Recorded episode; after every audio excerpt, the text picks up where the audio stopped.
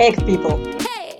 Creado con la finalidad de difundir personas, campañas, empresas, fundaciones que ya existen y que están tomando acciones proactivas en estos tiempos de cambio radical. Cada semana queremos que te inspires escuchando la historia de alguien que tiene algo que contarte. Egg People, gente real que hace cosas increíbles.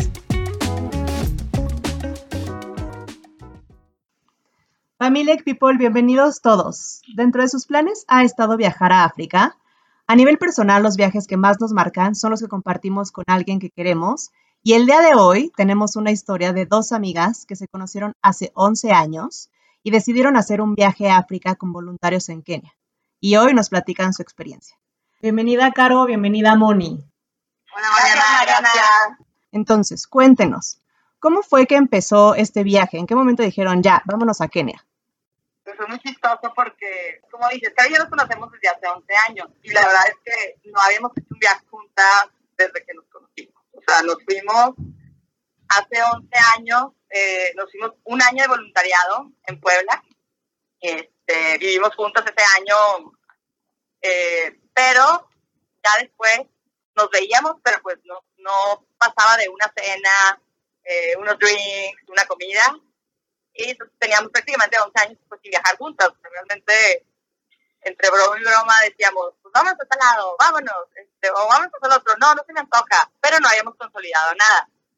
Yo creo que fue parte suerte y coincidencia que cuando dijimos África, todo se alineó, todo salió perfecto, los vuelos salieron súper baratos y cuando vimos esa promoción a África, no dudamos ni un segundo en, en comprarla como dice Moni, fue entre suerte y yo creo que en estas decisiones son decisiones sin pensar, son decisiones al momento y nos, nos dio como el impulso de vámonos a lo que sea, pero vámonos a África. Creo que todavía no teníamos como la idea, como dice Moni, muy consolidada de vamos a hacer un voluntariado muy, muy amplio.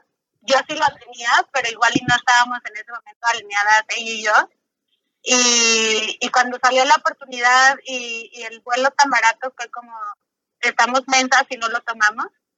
Y justo era el año donde, ya ni modo, voy a decir la edad.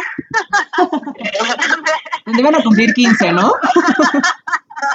Cumplimos 30 años. 15, 15. El año pasado y queríamos hacer un viaje padre, ¿no? Y no sabíamos a dónde se, se presentó los vuelos. Y, y justo yo ahí me vi más ventajosa porque tomé la decisión de, de esas fechas para yo cumplir años allá. Creo que ya habías cumplido años, ¿no? De hecho, cuando los cumplimos, o sea, cuando compramos los vuelos, yo acababa de cumplir años. O sea, los compramos en junio y, de hecho dije, pues este regalo de 30. O sea, va, fuck it. Y como decía Caro, o sea, ella ya tenía muy claro que quería ser voluntariado. Yo le estaba dando más porque dije, bueno, van a ser mis vacaciones, este, y yo sé que hacer voluntariado, pues es, además de ser exhaustivo emocionalmente, pues también físicamente requiere de... Claro, cansa. Sí, sí. Como que no estaba, yo no estaba tan segura, o sea, sí decía, pues a lo mejor un día o dos, pero no, no era como mi, en ese momento que compramos el vuelo, no era como mi meta en, en mente. Este, ya, obviamente, Caro, este, cuando ya empezamos a la planeación del viaje, me dice, Mónica, vas a querer más días. De que yo, bueno, tres. Que, no, pues más. ¿Cuándo? Bueno, cinco, bueno, una semana. Y me dice, Mónica, ya estando ahí, te juro que no te vas a querer ir. Y dicho ya está. sí. Oigan, ¿cuánto, ¿cuántos días fueron? Tuvimos más de, de una semana, ¿no? Estuvimos, sí. Una semana, porque también tuvimos ahí unos incidentes para poder llegar a a Kenia. Este, entonces, en sí perdimos como un día, más o menos. Y los trayectos de, de África en coche o en tren o en lo que sea, siempre son muy tardados. Oye, y si alguien hoy se quiere ir a África, justo, ¿cómo, ¿cómo pueden llegar a África? ¿Cuál es como el trayecto, más o menos? ¿Cuál fue su trayecto, por ejemplo? O sea, ¿a dónde pues, volaron y a dónde...? Obviamente, pues, África es un continente gigante nosotros fuimos a, Kenia eh, y para Kenia vimos varias opciones. Una era, o sea, México, Atlanta, Atlanta, Frankfurt, Frankfurt, Kenia. Y hay vuelos directos, este, no sé, México, Nueva York, Nueva York, Kenia. Un, un, vuelo directo de 14 horas, con menos okay. Y al final pues nos fuimos en ese, en el de, el de Nueva York, Kenia, que sí, está pesado, pero... pero vale la pena, yo creo. Sí, yo creo que es la Llegas sin dormir un día en vivo en Nueva York y te subes al avión, pasa... cero, cero les pasó a ellas, ¿eh? O sea, cero. Es, es nada más un, no, crean que a un supuesto. Perdimos vuelos, se nos retrasó, nos ir a Nueva York, a Halloween, no crean. no, se nos acomodó al final entre incidentes y no, una, una experiencia muy padre, ¿no? Que ya queda como de por vida para, para nuestra amistad pero sí, yo creo que lo ideal, este, no sabíamos, más bien no habíamos investigado porque tomamos los vuelos por, por suerte, porque estaban muy, muy baratos. De hecho, Mónica estaba como dudosa, así de si será cierto es fraude. Y al final, este, pues sí fueron bastante ciertos, que pudimos llegar después de un día y cacho, ¿no? Nos tardamos para poder llegar a Nairobi, Kenia. Más de 24 horas fueron, yo creo que 30 y tantas, una cosa así impresionante, destrozada, pero con una emoción increíble de, de poder pisar. Para mí sí era un sueño de, ir a África, ¿no? Como que desde chiquita lo ves, ves el Rey León, ¿no? O cualquier otra cosa y, y, se te abren los ojos pensando, híjole, está tan lejos, ¿cómo será? ¿no? Estas preguntas que, que te haces desde muy, muy chiquita y se nos acomodó muy padre para cumplir ese sueño en los 30 años. Oye, Caro y Moni, ¿y cómo es? O sea, ¿cómo es África? Platíquenos. A todos los que no vimos cómo es África. Mira, este, nosotros vamos a Kenia. Digo, no puedes decir que conoces América si solo conoces México o Guatemala, ¿va? Sí, sí. este, Kenia está en el este de África y es costa con el, Océano Índico. Y, y, te lo comento porque, bueno, llegas a Nairobi, Nairobi parece prácticamente México City. la Ciudad de México, igual de smog, igual de edificios. Obviamente no es tan rico ni, ni tan popular como la Ciudad de México. No sé cuántos, desconozco la cantidad de habitantes, pero sí hay muchos. Digo, es la, como toda capital de cualquier país. Eh, pero el voluntariado fue en Mombasa. Mombasa sí está en la costa. Te lo comento porque de hecho, no, se puede ir en tren, que es, pero tienes que tomar un ferry para llegar a, a una isla donde fuimos. Que como no llegó mi maleta, me tuvieron que mandar esa maleta por una, a un aeropuerto que no tenía ni siquiera electricidad. Solamente eran, eran vuelos de día en avionetitas este, chiquitas. El aeropuerto parecía un jardín ahí, porque te digo, sin electricidad y entonces desde ahí te das cuenta pues qué clase, en qué clase de país estás, donde hay contrastes, donde la capital sí es rica, pero te alejas poquito de la costa y ya no hay electricidad. o sea, digo, que dices, gracias a Dios hay un mini aeropuerto de avionetas, pero lo que sí, la gente súper amable, desde el momento que se enteraron que no llegó mi maleta, la gente, desde la mirada en cómo te puedo ayudar, no te preocupes, o sea, sin yo decirles, mándenme mi maleta a, mi, a la isla, ellos te la vamos a mandar a tu aeropuerto más cercano, no vas a pagar nada. Eh, entonces dices, como que quizá esa bondad de la gente sea precisamente porque están en contacto, pues con el, quizá con el sufrimiento y la pobreza, pero al final con ellos mismos.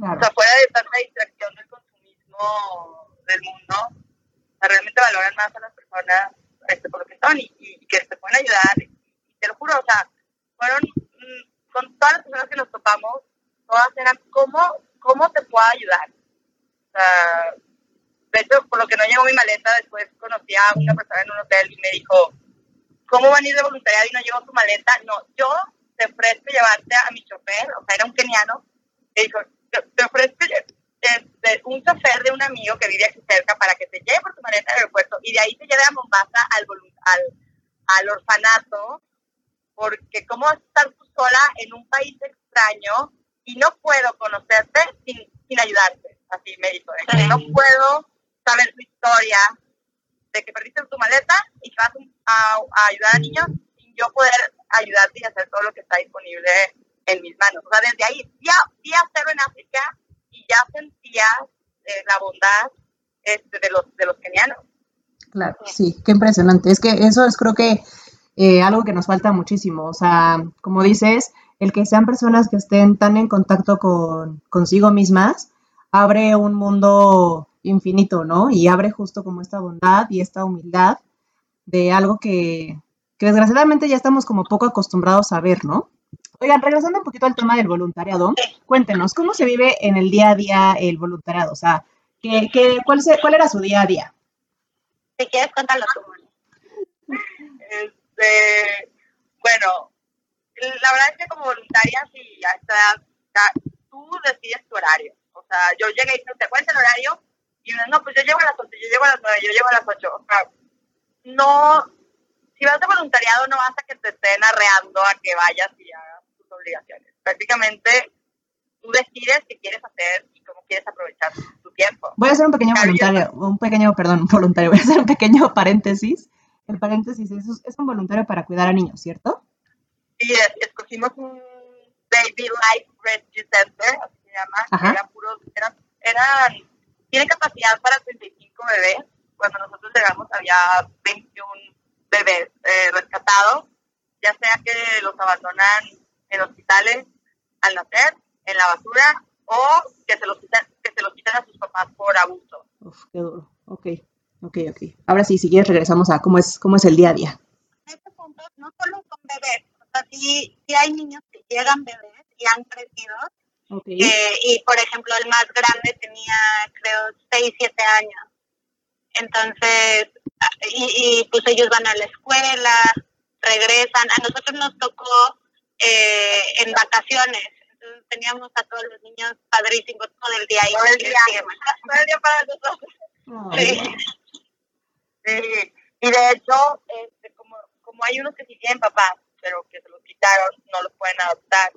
Y otra cosa es que en África se quitaron, bueno, en Kenia ya no puedes adoptar fuera de África. O sea, si, si quieres adoptar un bebé, tienes que ser, quedarte dentro del continente africano Ajá. para que no les pierdan el rastro de que o los abusen o los venzan o den sus órganos. Ajá. Entonces, por más que quisimos traernos a todos los bebés, no pudimos. Pero mira, para mí un día a día, como estábamos muy conscientes, Carly y yo, de que íbamos, o sea, íbamos a ir en, en un principio como 10 días y por, por lo de los vuelos que perdimos terminamos estando 8 días ahí en el voluntariado. Entonces estábamos muy conscientes que eran pocos días y que los teníamos que aprovechar al máximo. Sí. Total, eh, estábamos todo el día ahí. Eh, yo acababa de tener una sobrina y digo, oye, mi sobrina se levanta a las 6 de la mañana a llorar. Yo quiero estar a las 6 de la mañana cuando el bebé llora para darle su biberón, porque si no, nadie se lo va a dar. Y, y, y, y sí, yo era la única loca que a las 5 de la mañana, sin poner alarma, o sea, yo creo que porque estaba muy emocionada, ¿no? Brincaba, me bañaba y vámonos. Ya llegaba. Y, y sí, efectivamente estaban todos los bebés llorando. Había tres cuidadoras ahí este, que se quedaban a dormir con ellos y luego ya llegaban más. Pero imagínate, o sea, tres cuidadoras para 21 niños, no te caben más de dos en cada brazo para darles leche, para bañarlos. Literal, los bañaban, este, todas las mañanas era, se levantan, lloran, los bañan, como, como platos, una cubeta con jabón y solamente los remojaban, y pum, pusito, pum, pusito, los iban acomodando encuadraditos así en, en, sus, en sus sillitas, y luego, Mónica, vístelos. No había ni podido terminado de vestir a uno, la señora ya había bañado a 10 niños, ya los había cambiado a todos, y yo de que el pañal, ¿cómo se pone? que sí, es que para, para dar contexto también, a ver, imagínense una casa pequeña, o sea, no muy grande, con dos, tres cuartos, una cocina muy chiquita y un como un área de estar donde estaría una sala y un comedor, sin nada más que dos cunas, ¿no? Sí. Eh, y, y, en cada cuarto están separados por edades. En una están los bebés desde recién nacidos, que como decía Moni, o sea, a nosotros nos tocó que justo eh, entrara una bebecita que habían rescatado de, la habían abandonado en un basurero, ah, tenía no. una herida y justo la habían en su, en su pancita y justo la habían llevado ahí, ¿no? Entonces, bueno, imagínense un cuarto mm. con todas las paredes llenas de cunas, eh, con dos cunas, una arriba y una abajo, y todas llenas de bebés. Ajá, todas llenas de bebés. Eh, y por otro lado, el cuarto de un poquito bebés más grandes, de un año, dos años, y los, los otros más grandes, que ya te digo que algunos ya van al kinder o a primaria. Este, ¿Tiene como una edad máxima en la que se pueden quedar? No, sabes que no, no creo que tengan edad máxima. Este, porque, porque no sé, no nos dijeron, el más grande era de siete años, pero no creo que pudieran decirles como, bueno, ya no queda tener este vete, no sé, no, nunca había pasado, no ha pasado eso. Entonces yo creo que no, ni siquiera tienen ellos como un tema de política para saber hasta qué edad pueden quedarse ahí. Lo que sí es que reciben a bebés. Oigan, ¿y el lugar? Eh, perdón, sí. El lugar donde ustedes se quedan, o sea, ¿cómo, cómo es? Mm.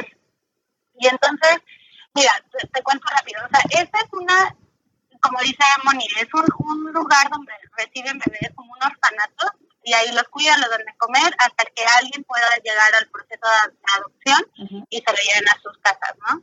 Y, y formen parte de su familia.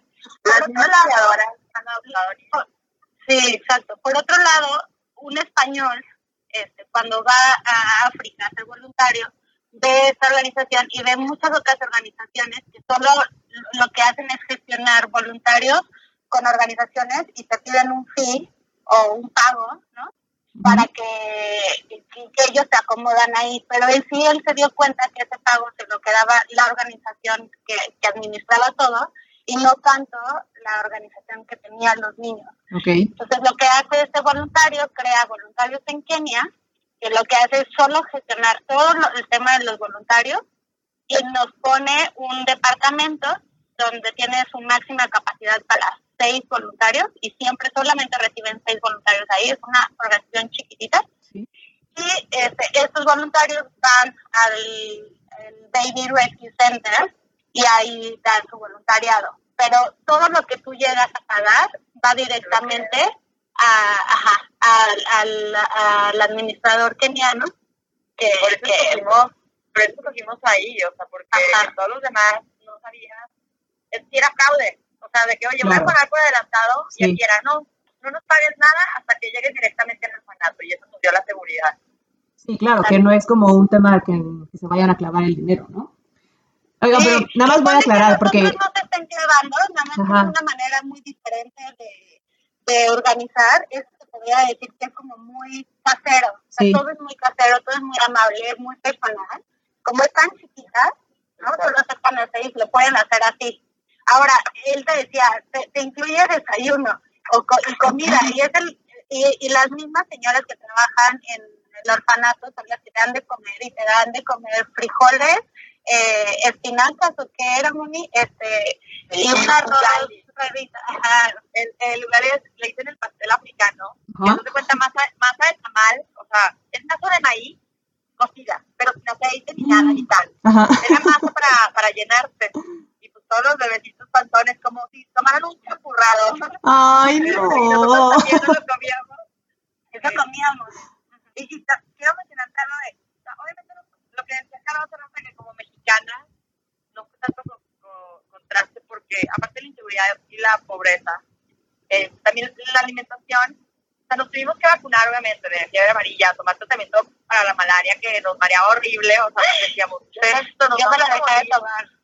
Este, claro, digo, no me importa que me dé malaria, pero la medicina me está matando, o sea, no, sí. Nos dolía el cerebro, se nos hundían los ojos, decía, decía que me daba anorexia, y ay, qué padre, vamos a estar cállate. No, pero al final, todas las españolas se enfermaron y las mexicanas nosotros como sin nada. Sin nada, ¿para qué? ¿Y duermen en el suelo o duermen en un, o sea, en, qué duermen? ¿Cómo, o, compartían cuarto ustedes? Supongo que sí. ¿A nosotras? Ajá. Sí. De la, la, la, casa estaba toda bardeada y con reja, porque teníamos unos vecinos que eran unos changos que les dicen blue balls. Google los, Google los blue balls, porque se roban las cosas, los changuitos, y solo parecía que igual, a 6 de la mañana, y un cerro de changuitos ahí rodeando, que también pues era muy divertido decir, pues no dejo nada afuera porque pues se lo vuelan.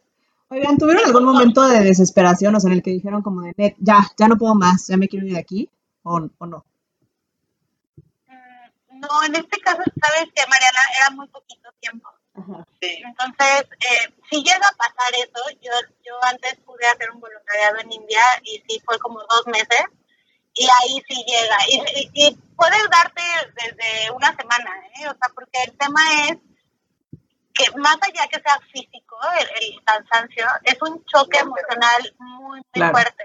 Sí, claro. Y, y normalmente como estás ahí en el día a día con ellos, eh, de alguna forma podrías decir que, que lo estás negando, ¿no? Estás Sí. bloqueando esos, sentimientos. A mí me llegó a pasar que estaba cargando a un bebé que uf, me robó todo mi corazón, se llama James. O sea, la verdad hay muchos, ¿no? O sea, no te dan las manos. Tenía dos bebés cargando, uno se estaba jalando en las piernas. Tampoco es todo color de rosa, ¿eh? O Sí, sea, sí. no. Sí, Lloran, hacen berrinche. Sí, imagínate, o sea, todos ahí, ahorita yo creo que si, si llega a salir esto en COVID, ¿no? Las mamás, las entiendo, no somos mamás como yo, pero en ese momento decía, ¿cómo? O sea, y ya, ya dejó de llorar algunos porque no había forma de poder con tantos al mismo tiempo, ¿no? Y acaban de Este, cambiar a uno y ya, ya se había vomitado Sí. el otro jalado de la pierna, uno mordiéndose.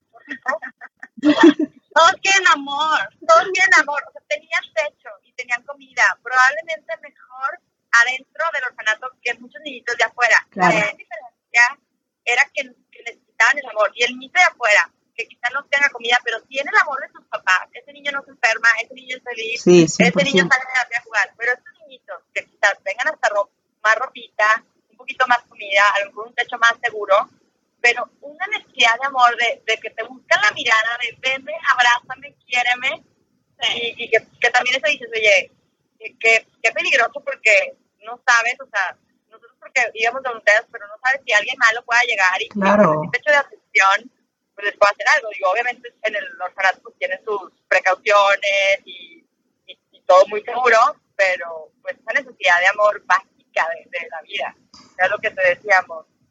Sí, sí, sí. Oigan, ¿qué les dejó a nivel personal? O sea, ¿con qué se quedarían? Obviamente siento que son muchísimas cosas, pero ¿qué será lo que, lo que les marcó por completo? Uf, qué fuerte pregunta. Yo creo que son muchas cosas, Mariana, pero la principal es, eh, te das cuenta de, de la capacidad de amor que tienes.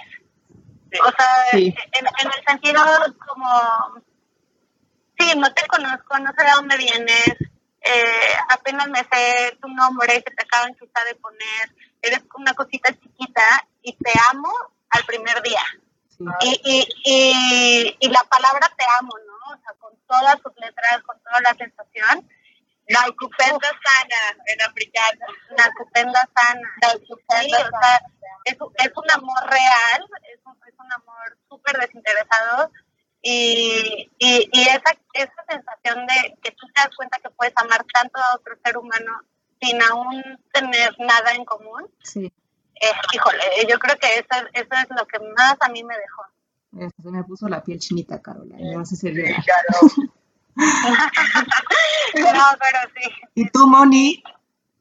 pues eso, como el recuerdo perfecto que, que, primero no me quería ir, o sea, muchos días por el trabajo y la oración y, y cuando regresé, eh, lo único que quería era regresarme, o sea, cuando regresé a Monterrey, dije, ya me quiero regresar a África y, y lloré, lloraba, o sea, ese, ese shock que, que, eh, eh, cultural, emocional, el, el desgaste, lo que quieras, de decir, es que qué estoy haciendo aquí y por qué lo dejé, o sea, me- hasta me entró una culpabilidad de, de, o sea, Mónica, ¿qué le tiras?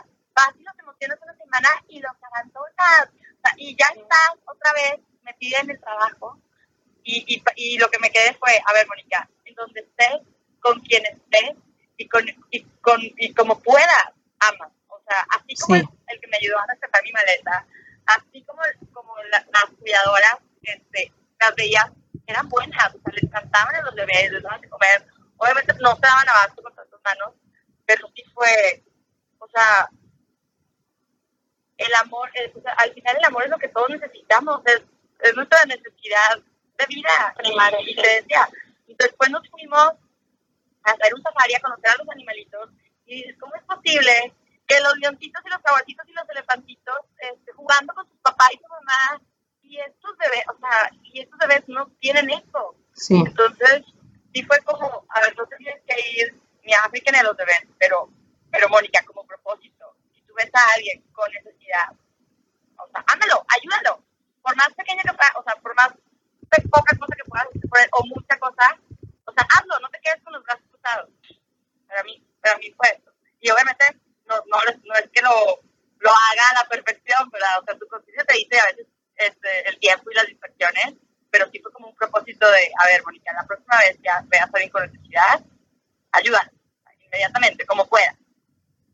Sí, no, y, yo creo que tocaste dos puntos bien importantes en el tema del voluntariado, que es, eh, por un lado, la parte de culpa, ¿no? O sea, cuando tanta felicidad y luego te vas y qué, ¿no? O sea, e, esa culpa es, es como la que más te acompaña, porque, y yo creo que es lo que más eh, muchos evitan, ¿no? Sí, que muchos, muchos se frenan también como que dices, no, o sea, ¿para qué voy? Si me voy a enganchar. O sea, como que de, pronto tenemos como un repele a que nos rompan el corazón de cualquier manera, no solamente en una forma sentimental. Y, brothers, va a pasar, o sea, ¿saben? O sea, como que dejar de, tener como ese miedo y, y, estar, dejar de pensar como en ese miedo y empezar a mejor vivir lo que, lo que estás disfrutando con una persona, o sea, a nivel todo, a nivel voluntariado, a nivel relación, a nivel familia, eh, pues creo que se relaciona muchísimo con, con esto, ¿no? Claro. Sí, es un miedo, un miedo a sentir, creo que tal cual, sentir lo que sea, sentir felicidad, sentir amor, sentir miedo, sentir enojo, porque también sientes mucho enojo, o sea, ¿cómo se atrevió el papá de esta niña hermosa a dejarlo Pero no puedes juzgar, tampoco puedes juzgar, entonces yo, yo me quedaría con, con eso de, a ver, la culpa, más culpa no hacer nada, ¿no? Sí. lo que, lo que me decía Caro, claro, es que no hay que subir fotos porque nos van a criticar y comunicar. La gente que critica es la que no hace nada y, si tú estás haciendo... Totalmente, sí. Este, estás ayudando a que más gente pueda llegar a ayudar a, a estos niños hermosos y, y gracias a Dios la gente que nos rodea, todos los comentarios que recibimos, bueno, qué padre, yo quiero, pásame los datos, ¿cómo puedo ayudar? Este, pásame la información, ya sea en especie, pañales, dinero, o irme a, hacerla, a vivir la experiencia, porque realmente pues vale la pena y, también todos tenemos esa necesidad de amar, o sea, de amar y ser amados, ¿verdad? Y de... Exacto. Y el otro punto que también habías dicho tu sea, de dónde, ¿no? Te juzgan mucho, ay, ¿por qué te vas hasta África o hasta la India o hasta Honduras? Cuando tienes que tienes tanta necesidad en, tu país. Y, yo creo que tiene todo el, todo el sentido y es una pregunta muy válida, ¿no?